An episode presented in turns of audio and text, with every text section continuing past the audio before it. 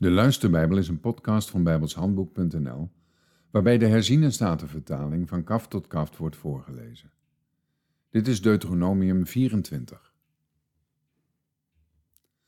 Wanneer een man een vrouw genomen heeft en met haar getrouwd is, en het gebeurt dat zij geen genade meer vindt in zijn ogen, omdat hij iets schandelijks aan haar gevonden heeft, en hij haar een echtscheidingsbrief schrijft, die in haar hand geeft en haar uit zijn huis wegstuurt, en als zij dan uit zijn huis vertrekt, weggaat, en de vrouw van een andere man wordt, en de laatste man ook een afkeer van haar krijgt, haar een echtscheidingsbrief schrijft, die in haar hand geeft en haar uit zijn huis wegstuurt, of als de laatste man die haar voor zichzelf tot vrouw genomen heeft sterft, dan mag haar eerste man, die haar heeft weggestuurd, haar niet terugnemen om hem tot vrouw te zijn, nu zij onrein geworden is.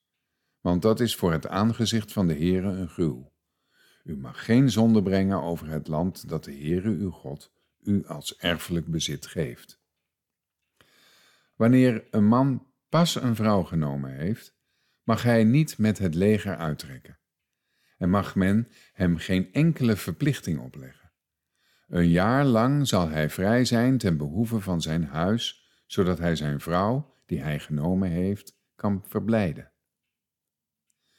Men mag een handmolen of een bovenste molensteen niet in onderpand nemen, want dan neemt men een leven in onderpand.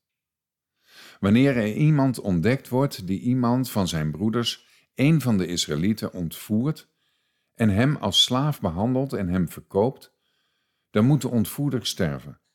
Zo moet u het kwaad uit uw midden wegdoen. Wees op uw hoede voor de ziekte van de melaatsheid, door bijzonder nauwlettend te handelen overeenkomstig alles wat de Levitische priesters u leren. U moet nauwlettend handelen, zoals ik hun geboden heb. Denk aan wat de Heere uw God onderweg met Mirjam gedaan heeft, toen u uit Egypte trok. Wanneer u aan uw naaste iets geleend hebt, dan mag u zijn huis niet binnengaan om zijn onderpand mee te nemen. U moet buiten blijven staan en de man aan wie u iets geleend hebt, moet het onderpand naar u toe brengen, naar buiten. En als het een arme man is, mag u niet in diens onderpand gaan slapen. Maar u moet hem het onderpand zeker teruggeven als de zon ondergaat, zodat hij in zijn kleed kan gaan slapen en hij u zegent. Dat zal u tot gerechtigheid zijn voor het aangezicht van de Heere uw God. U mag de arme en behoeftige dagloner, iemand van uw broeders of van de vreemdelingen die in uw land binnen uw poorten is, niet onderdrukken. Op dezelfde dag moet u hem zijn loon geven. De zon mag er niet over ondergaan, want hij is arm en hij verlangt ernaar. Laat hij niet vanwege u de Heere hoeven aanroepen, want dan zal er zonde in u zijn. De vaders mogen niet ter dood gebracht worden om de kinderen, en de kinderen mogen niet ter dood gebracht worden om de vaders. Ieder zal alleen om zijn eigen zonde ter dood gebracht worden. U mag het recht van de vreemdeling en de wees niet buigen, en u mag het kleed van een weduwe niet in onderpand nemen. Maar u moet eraan denken dat u slaaf geweest bent in Egypte en dat de Heere uw God u vandaar verlost heeft.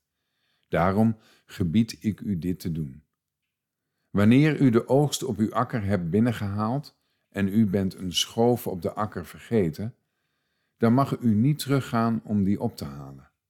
Hij is voor de vreemdeling, de wees en de weduwe. Dan zal de Heere uw God u zegenen in al het werk van uw handen.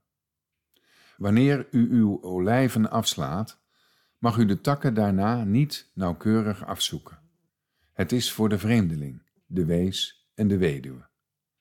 Wanneer u uw wijngaard leeggeplukt hebt, mag u hem daarna niet nauwkeurig nalopen.